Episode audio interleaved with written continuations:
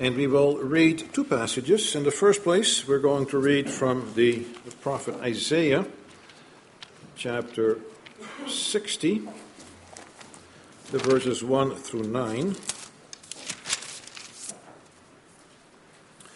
And then we will turn to the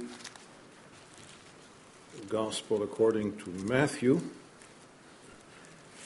We'll read chapter 1, the verses 18 through 25.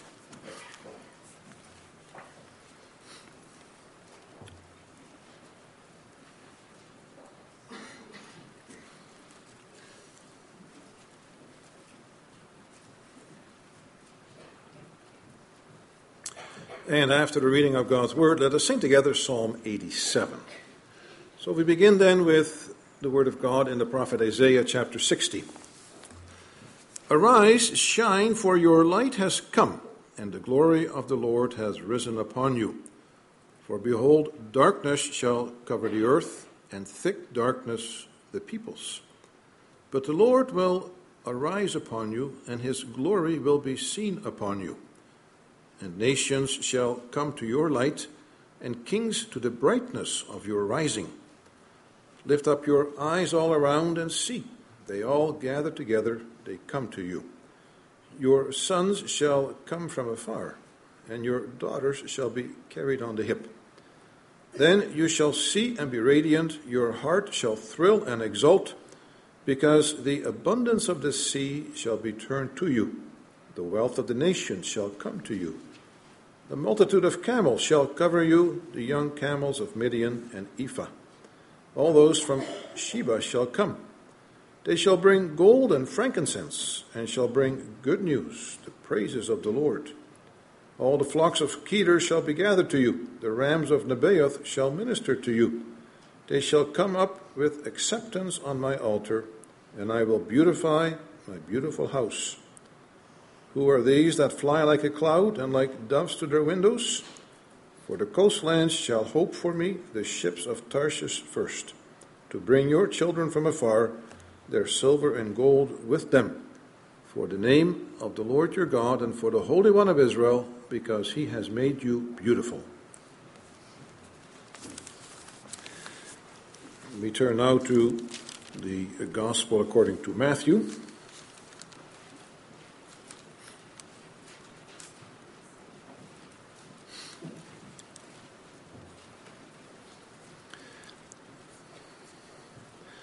Chapter 1, the verses 18 to the end of this chapter. Now, the birth of Jesus Christ took place in this way. When his mother Mary had been betrothed to Joseph, before they came together, she was found to be with child from the Holy Spirit. And her husband Joseph, being a just man and unwilling to put her to shame, resolved to divorce her quietly. But as he considered these things, behold, an angel of the Lord appeared to him in a dream, saying, Joseph, son of David, do not fear to take Mary as your wife, for that which is conceived in her is from the Holy Spirit. She will bear a son, and you shall call his name Jesus, for he will save his people from their sins. All this took place to fulfill what the Lord had spoken by the prophet Behold, the virgin shall conceive and bear a son, and they shall call his name Emmanuel which means God with us.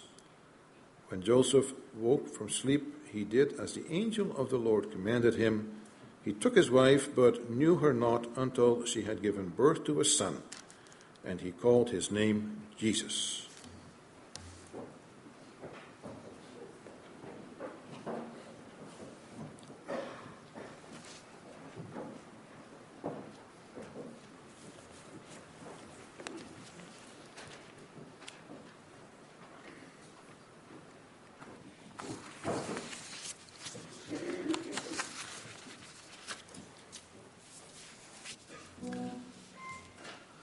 after sermon, let us sing together Psalm 72, the stanzas 6 and 8.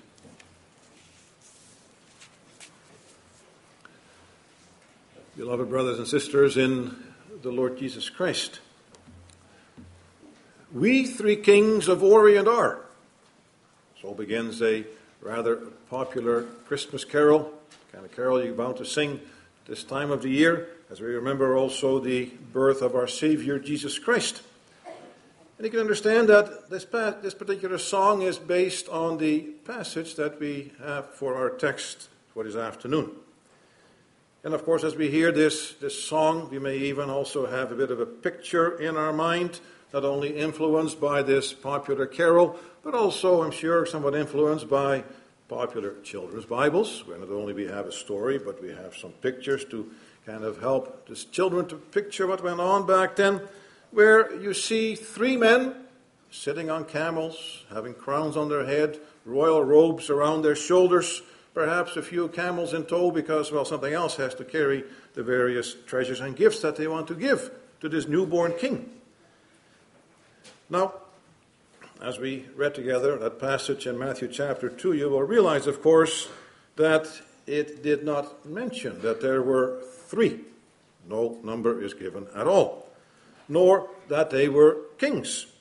Rather, they are called wise men. But even, even that particular term is, is a little bit misleading because when we hear a term like wise men, well, we might think maybe of, of older people in the congregation who are really wise, but then we think of a different context. We might think, well, there could be scholars, maybe they were philosophers. But it's interesting that the word used there, and we see that also some different Bible translations where we have that word magi, that these were kind of a special class of people, especially priests, learned in the arts of interpreting the stars as well as perhaps interpreting dreams, the kind of men you could have, for example, in the days of Daniel. The king would consult these kind of people about the matters of state. But even that word magi, as we hear that, you know, that actually makes you think, well, we have a word like that in magicians. This kind of word is also used, for example, with Simon in Samaria, who was kind of a, person with special skills, and many people followed him. Now, we don't exactly have to think of them as magicians, but perhaps the term we would use today would be astrologers. Although today astrology can be just the study of the stars and the heavens, very interesting science. But back then, when you were an astrologer, you were not just interested from a scientific point of view, but you studied the heavens because you thought that what was happening in the heavens was tied to the things here on earth. So you saw something different, which meant something different was happening or going to happen on earth. The heavens gave information about current events. Now, of course, by saying these kind of things, you kind of perhaps pop balloons in terms of popular perceptions of what this visit by those wise men was all about. But the intent is not to be a spoil sport and to spoil the story, but to help us get to the point of the account. Because really, what we see here, and we have to get past these, these kind of romantic, picturesque situations, what we see here in this passage is some of the great themes of Scripture coming together. Namely, the theme of, of enmity, as we find, for example, in what we can call the theme verse of Scripture, Genesis 3, verse 15, and the theme of the promise, in particular as made to Abraham, as we find it in Genesis chapter 12. And we do well to pay attention to this so that we may see again the great work of God, but also as a result give Him the glory and in the process also find true comfort in the gospel of salvation. And therefore, I proclaim to you this afternoon the visit of the wise man puts the birth of Jesus in the context of the great themes of enmity and promise. And we consider the theme of enmity and, secondly, the theme of promise. So, the visit of the wise men puts the birth of Jesus in the context of the great themes of enmity and promise. And then we begin with that theme of enmity. Now, already in passing, in the introductory remarks, it was connected with what we find in Genesis 3, verse 15. That's a verse that really, as the verse is mentioned, right away it should come to mind. That's where the Lord is interacting with our first parents, with the serpent after the fall into sin, and where the Lord told the serpent, in the hearing of our first parents, He said, I will put enmity between you and the woman and between your offspring and her offspring. He shall bruise your head, and you shall bruise his heel. Now, that verse, we even said earlier, is like the theme verse for the Bible. Because as you think about what the Lord promised there, really there we have the key to the unfolding of the Old Testament storyline. There we have the key because it says the Lord says He's going to work towards this offspring of the woman, this special seed, which we know ultimately was fulfilled when the time had fully come, and He sent forth His only begotten Son, born from the Virgin Mary. But then, of course, we also have the serpent, and that is the devil or Satan.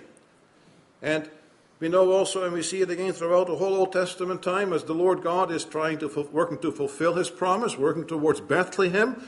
Always there is the serpent at work, trying to prevent God's promise from being fulfilled. He uses in the process human instruments. Think, for example, of what we read at the beginning of the book of Exodus. People of Israel had multiplied greatly in the land of Egypt. Pharaoh became more and more afraid of what that might happen, they might do as being such a great force within the nation. And so he kind of commanded a genocide, a holocaust. But he wasn't going to do it just like that. No, he was going to be subtle about it. Drown all the baby boys in the River Nile, and eventually you get rid of the people of Israel. But there, even though there were human figures involved, you could say there the serpent was at work. The serpent knew that the Lord was working through the descendants of Abraham and he was doing whatever he can he could to derail God's plan. So in that we see, and really that's the theme throughout the whole Old Testament, as the Lord is working to fulfill his promise, as he's working to reestablish his kingdom, the kingdom of light, over against that you constantly have the forces of the kingdom of darkness, trying to thwart God's work. Now, we see this exact same enmity being worked out in the birth of our Lord Jesus Christ, as it also is announced by these men from the east, and they speak about that they have seen a star to indicate the birth of the King of the Jews. Because we see in our text that while they come to Jerusalem with this news, you would expect Jerusalem, the people of Israel, to be quite excited. Oh, did we miss something? But no one seems to get really too excited about it till Herod gets excited about it. And we know that King Herod, he looms large in this account, really throughout this whole chapter.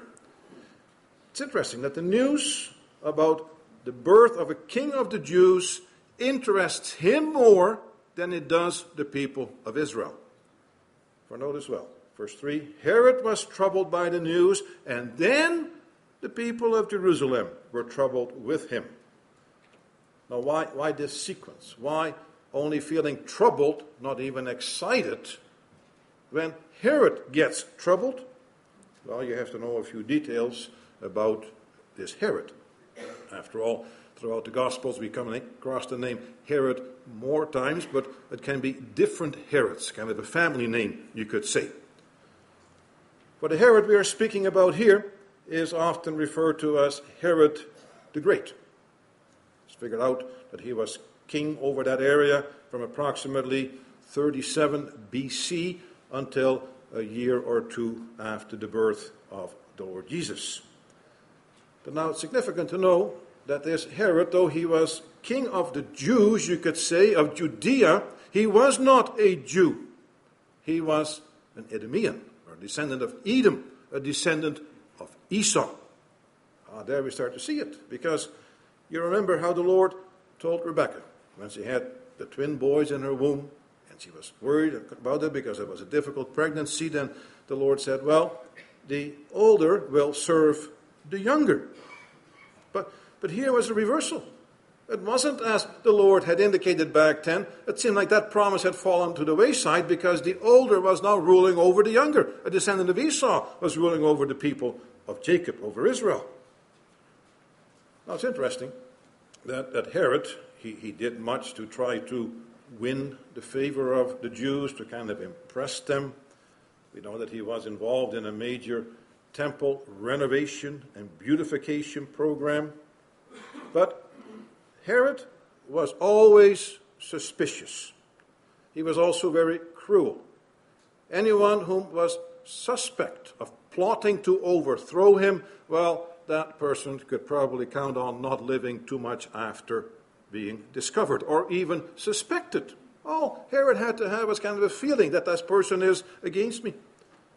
Several of his wives lost their lives because they were suspected of being against him. Many of his sons faced the end of their life.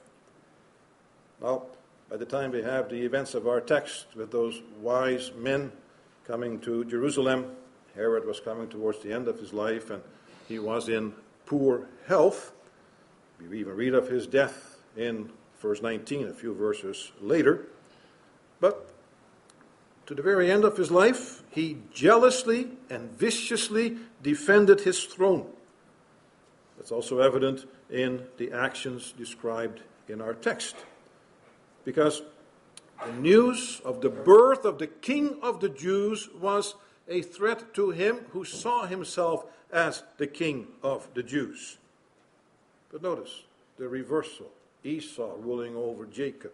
Here, in the actions of Herod and his cruelty, also we see ultimately the ancient enmity at work, with Herod being an instrument in the hand of the evil one. For indeed, Herod is the active one in interacting with the wise men, not the Jews. It comes out also in the way that upon hearing the news of the visiting wise men, it is he who summoned the priests and the scribes. It isn't that, that the wise men said, let's go to the temple and figure this out. We don't even read that. Herod kicks into action. He wants to find out. Keep in mind, the people of Jerusalem seemed little moved by the whole story until Herod was troubled by it, fearing perhaps the, the repercussions when Herod suspected a threat to his throne. And if we keep in mind what Herod did later when he sent the soldiers to Bethlehem to kill all the boys two years and younger, we know that uh, such a fear was well founded. But we see Herod at work in this plan where he summons the leadership of Israel who know the scriptures, the ways of the Lord. That's his way of dealing with a threat to his throne. Satan's efforts, the serpent's efforts to frustrate the plan of God. Now, it's kind of an indication of how little stock the Jewish leaders seem to put in the news of the wise men about the birth of a king that they so readily complied with Herod's request to tell him. Now, notice specifically that, that Herod doesn't even put it in terms of the king, but he says, Where is the Christ to be born? Think of the Jewish word, the Messiah. Israel lived with the messianic hope that the descendant, the anointed one in the line of David would come and he would establish again the glorious kingdom of his father David. Now, Herod's use of that word seems to suggest even he well understood what was going on. We're dealing with the Messiah. I have to stop the Messiah because the Messiah is a threat to me. Now, with Herod's murderous habit of destroying all and any threat to his throne well established, then really you would say that, that the Jewish leaders would only give out this information he asks for if they thought no harm could come from it. Because they too, even that might have been a misperception, would have lived with messianic hopes. Shows you they put no stock in the news of the wise men. Safely we can tell him where the Messiah will be born. No harm can come from it. It's remarkable how, how God's people, that the Jewish people were God's people, who had his revelation, could be so tone deaf to what God was doing, to what was going on, while the enemy's ears are always alert, always picking up signals and vibes. Where is he? Where is the promised one? We have to stop him. And God's people, well, no big a deal. They kind of go on and they even give information to the enemy in this respect. Now, as we read of the answer given by the leaders, we can see that this is a, a reference to the words of the prophet Micah, specifically chapter 5. It looks like it's mainly, if you look at it later on, mainly uh, chapter 5, verse 2, but, but really it's more than just verse 2. It also goes a bit further and basically picks up an element from verse 4, which speaks about the Lord bringing forth a king who will shepherd his people Israel. Kind of a compression, you could say, a bit of a paraphrase. Not unusual to do that. Also, not unusual that the wording does not line up exactly with what you would find in Micah chapter 5 in the, our translations. It's because in the New Testament we see so very often that when scripture is quoted, then the quote will be taken from the Greek translation of the Old Testament, which had been around since about 200 BC, the Septuagint.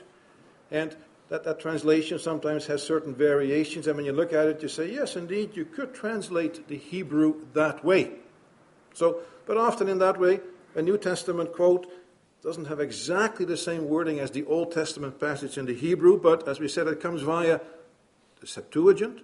And in that way, it still captures the sense very clearly and sometimes highlights also the point that needs to be made. And now, by, by mentioning this place, it became clear also that as the people knew of this prophecy, the people of Israel, they recognized that in the Lord's plan, there was a need for a restart in establishing the kingship. Wouldn't come from Jerusalem, sons of David had so badly disobeyed that it led to the exile. They had never really been put on the throne again after the return from exile. Now, there was a need for a restart. Just like when your computer program goes all wrong, you have to reboot your computer. Then you can fix things up. Well, the Lord was going to reboot, going to start again where he started with David. People of Israel knew this, they knew the scriptures. But obviously, the wise men did not know this. The wise men were wise about the stars, but they were not wise about the scripture. Yet they came as far as they did. Now, that Herod had evil intentions comes out also in the way that once he had this information, he secretly invited the wise men and he wanted to know something else. He wanted to know when they had seen the star for the first time. People of Jerusalem were not impressed with information that came from people who studied the stars. But Herod was impressed. You know, the people of Israel might say that's kind of superstitious stuff. Herod was not superstitious, he was covering all his angles. And the answer he received, of course, would later play a role in his decision to kill the boys. He knew it happened about two years ago, so you got to get all the boys born in that time span. Now, also an indication again that perhaps these wise men, having traveled from quite some distance, came as much as two years after the birth of our Savior. Now, the interaction of the wise men with King Herod suggests that they did not know his character they didn't know the dynamic of the political situation. They had come because they saw a star and they simply wanted to worship the king that it stood for. Now, when we reflect on Herod's reaction to the news brought by the wise men, when we think of his background, when we think of his character, when we think of the way he will murder the baby boys, we see here that theme of enmity, of, of the clashing of the two kingdoms. Serpent is ever out to destroy. We do well to keep that in mind. Know, also, of course, we recognize that we are now beyond that phase of history where the serpent was especially concerned to snuff out the line of promise. He couldn't do that. The Lord Jesus Christ has come. But as we think, for example, of the vision of John in Revelation chapter 12, where he chases after the woman about to give birth to a child. The woman gives birth to the child. The child is snatched away. Pictures for us the birth of the Lord Jesus Christ. But then, since he can't get the child, the serpent continues and he goes after the woman, representing the church. Since he can't stop the seed of the woman, he tries to snuff out the church. And then we also in Revelation have those images of the evil one doing his utmost to destroy the church of Jesus Christ. He's defeated by the seed, but in the meantime, he's still out there like a roaring lion. That's why Paul also says in Ephesians chapter 6 we need to put on the armor of God because our battle is not against flesh and blood, but against spiritual forces. Keep that in mind because there's always the danger that as church you kind of get lulled into a sense of security, false sense of peace. You become tone deaf to the way that God is working, while the evil one never rests. He's always on the alert, even lulling the church into a false sense of security. And when that happens, there's a deadly danger. Now, at the same time, while our text reminds us then of that theme of enmity, it also reminds us of the theme of promise. That's our second point. Now, if the theme of enmity was linked to Genesis 3, verse 15, then the theme of promise is linked in particular to Genesis 12. Again, you know, those kind of verses, if we hear them, those passages, we should think right away, certain association. Genesis 3:15, enmity. Genesis 12, we think of the promise of God to Abraham as he sets him apart. And then we read, for example, in Genesis 12, verse 2 and 3 And I will make of you a great nation, and I will bless you and make your name great, so that you will be a blessing. I will bless those who bless you, and him who dishonors you I will curse. And in you all the families of the earth shall be blessed. Now, this promise, of course, is connected to Genesis 3:15. There we focused on the enmity, but Genesis 3:15 also has promise, the promise of the seed. The promise to Abraham builds on that promise. Because there the Lord shows that he's going to fulfill the promise of the seed, the offspring, through the family of Abraham.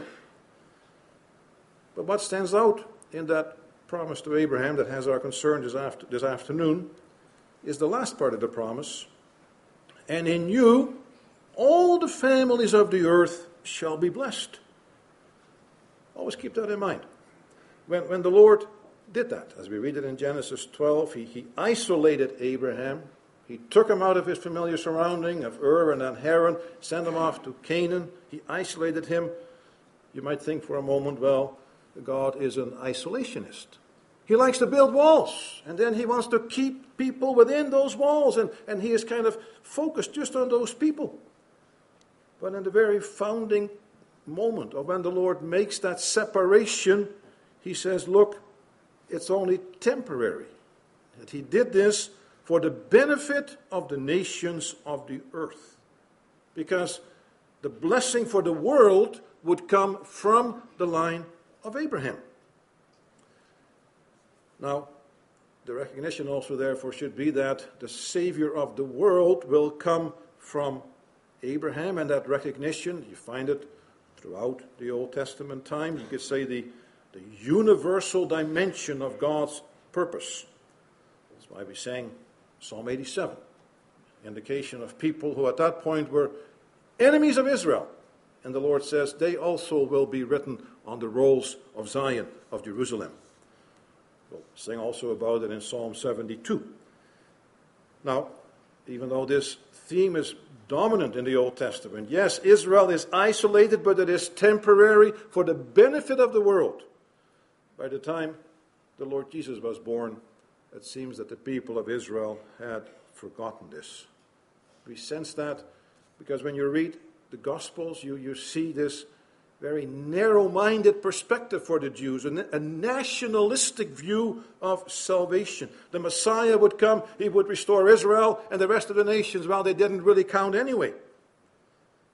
But what comes out also already in this very passage, near the very beginning of our Lord's presence here on earth, is how the king of the Jews, the king of Israel, is the king for all humanity.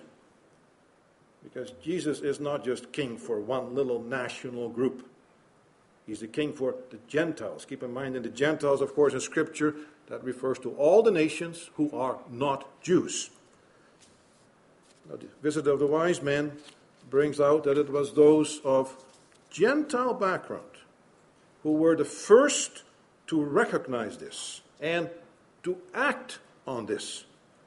It was those of Gentile background who said, Where is he who was born king of the Jews? We have come to worship him. King of the Jews, they wanted to worship him. Now it's striking indeed that these foreigners spoke of him as the king of the Jews. You will not read a description like that again in the Gospel of Matthew till near the end of our Lord's ministry when he is arrested, when he will also be mocked, and then they mockingly say, the king of the Jews. And, and when also he is before Pilate, then you hear the people of Israel shouting, We have no king but Caesar. They do not want this king of the Jews. Does not fit their perception. Now, another striking aspect is, is how these wise men, these magi, came to this conclusion. That when they studied the stars, they came to the conclusion this is the king of the Jews. That's remarkable because that's not the way the Lord has generally revealed himself. If you think of the Old Testament times, well, the Lord would speak to his servants through dreams. He would give revelation to prophets, but, but not by people studying the stars. He might use the stars as an example and say to Abraham, Well, can you count the stars? No. Well, so innumerable will your people be. But that's a different way of looking at the stars than what is the case here. It was a way among the nations that they would say, Well, we can tell about events in the world by studying the stars. We can anticipate what's going to happen by studying the stars. Even they had the idea that you could tell that an important ruler was being born at a certain point. They said it about Caesar, they said it about Alexander the Great, by combining it with events that had taken place in, in among the stars in the heavens. Now, we do not know what the Magi saw, but it is evident that they had seen something. We don't know how many other people saw it, they just ignored it.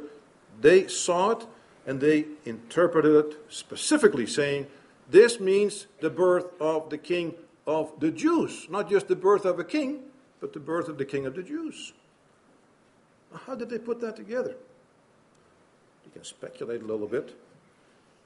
As matters that as experts in the stars, perhaps and also experts in the ancient writings, perhaps, you know, they, they had read somewhere about Balaam Remember Balaam, the magician who was hired by Balak to curse the people of Israel about 1400 years earlier. And they were about to enter the promised land. And you know that Balaam, though he was supposed to curse, he just couldn't get the curses out of his mouth. Every time he opened his mouth, he had to bless the people of Israel. That's the Lord made him. He could, he could not do what Balak wanted, he had to do what the Lord wanted. Now, it's interesting. The last blessing that Balaam gave, Numbers 24, verse 70 to 19, he said, I see him, but not now. I behold him, but not near. A star shall come out of Jacob, and a scepter shall rise out of Israel. It shall crush the forehead of Moab and break down all the sons of Sheth. Edom shall be dispossessed, and one from Jacob shall exercise dominion and destroy the survivors of cities. Now you hear those words. A star shall come out of Jacob. Ooh, that sounds kind of attractive. But oh, it would be nice if we could make that kind of connection. In the end, we don't know. We're not told how they figure it out. And you might say, well, why do I mention it then? Well, in case you ask me afterwards, why didn't you mention that? So you have to explain that ahead of time. So it's interesting that there seem you can make a connection like that, but in the end, we are not told how they figured it out but we are simply told that they saw something, it moved them to action, and they traveled towards Jerusalem. There they saw this star of wonder, star with royal beauty bright. To think again of that popular Christmas carol. Here it is right. They followed this star of wonder. Now, even more, people have tried to figure out as to what exactly they might have seen. You know that you can do that because things in the heavens kind of follow a pattern, and they say certain things only happen every so many years. So they think, think well, was it the case that back then there was a particular configuration of the various planets that made it look like an extra bright star? That happens sometimes, the way they line up. Was it the case of the passing comet Halley? Well, again, it's all guesswork. It's also complicated by the fact that it seems that this star was not constantly visible. They had seen it, said, We've got to go after go to Jerusalem. Didn't see it again, it seems, till after they had visited Jerusalem, talked to Herod, were sent on their way. Then again they saw it. And in this case, it was so specific that it guided them exactly to the house where Mary was with the baby, baby Jesus. It's remarkable that they were guided in that way, which makes it clear that this was not your ordinary thing that you see on a regular basis in the heavens, even on a repeatable pattern. This was something special used by the Lord to guide these men. And when they find them, when they find the baby Jesus, then we see also their joy. Interesting the way it is expressed. They rejoiced exceedingly with great joy. Almost kind of over the top, you could say. Here, these grown men wise men, and they see a baby. But boy, are they excited. But still, guided by that star, they knew it was something special. And so we think back to that promise to Abraham that in him all the nations of the earth would be blessed. The king of the Jews that came from Abraham is the king for all peoples. And the first to recognize that were foreigners not the people of Jerusalem. They didn't get excited, foreigners got excited. And when they saw him, we are told that they worshipped him. Notice that. They worshipped a little baby, recognizing in that baby the king of the Jews. It's interesting how it is described as well that they fell down and worshipped him. That's quite a different posture of worship than we have. We don't really move too much. We stand up to sing a few songs, we sit down again, we bow our heads. But back then, when they worshiped, they, they put their bodies into it. They got down on their knees. That's what they did before that baby, the king of the Jews. Interesting also when we see that involvement, the whole being involved, makes you think about how we involve ourselves in our worship, whether we are even fully mentally engaged or whether we are drifting off all over the place as we are busy with the Word of God, as we are worshiping Him. Even the posture makes us think again of that dedication to what was still a baby, but what they recognized to be the King of the Jews. And then we also read how their worship was not just showing it by their actual posture, but also accompanied by generous giving. Expensive items, gold, frankincense, and myrrh. The kind of things you give to a king. Of course, when we know what happened to what happened, how Joseph and Mary had to flee with Jesus pretty soon after this, it was a good thing they had these resources, would help them as they had to travel and kind of be refugees for a little while in Egypt. But these kind of gifts, they, they bring to mind the words from Psalm 72. We'll sing those later on, where that particular psalm speaks even of kings bringing tribute to the king of, of Israel.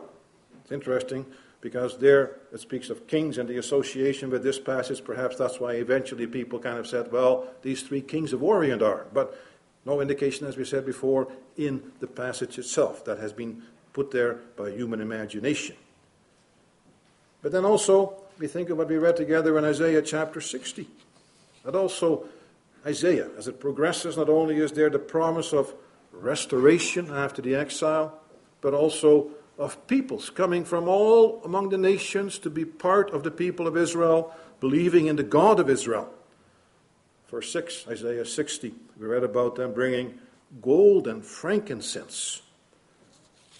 And so, in that respect. What we see in the visit of the, and the worship by the wise men is an indication again that people from the nations, as the Lord foretold, would come to worship the King of Israel, would come to worship the Lord Jesus. They would worship him by their presence, being there. You can't do worship from a distance. No, by being there and by their presence, giving things to the King. You don't come there with a tight wallet. You give of your, in your generosity. That's part of worship. And so, indeed, the visit of the wise men anticipates how the people from the nations would come to worship the King of the Jews, while the Jews would reject him. It's a theme that, that Matthew will develop quite, quite distinctly. Example, another example would be Matthew 8, passage where the Jews are told that the sons of Abraham, the physical children, will be cast out from the kingdom because they don't want to welcome the king. While people will come from east and west and they will recline at table with Abraham. And even in chapter 2, you know, often you can see that when you read a book, you have a hint of the end in the beginning. Well, where does Matthew end? It ends with the Great Commission.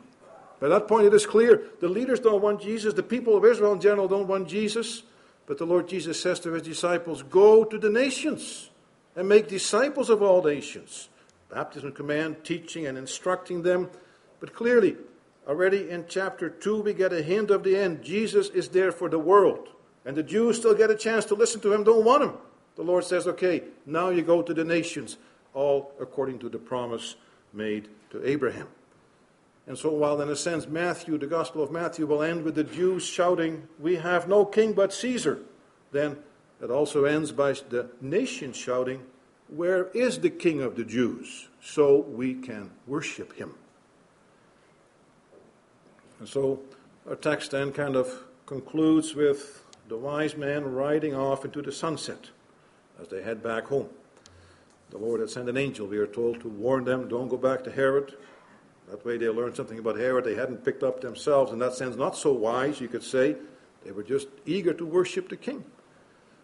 You know, it didn't stop Herod, but it did lead to a necessary delay for Joseph and Mary to take Jesus to Egypt. And then, as suddenly as they appeared, the wise men disappear, and you never really hear of them again in the scriptures. But the message is clear namely, that the King of the Jews is the King of all the nations of the earth. But all this leaves us with a question, brothers and sisters. Yes, us who have God's clear revelation in Scripture, who, who know not just the Jesus born there in Bethlehem as a baby, but who know Jesus who was arrested, who was crucified, who died, was buried, he arose again from the dead, he ascended into heaven, and he will come to judge the living and the dead. And the question is, brothers and sisters, whether we seek the King of the Jews as joyfully as those wise men, whether we are eager to worship him with our whole being and ready to open our treasure. And that's not just a question for Christmas Day, that's a question for every day. Amen.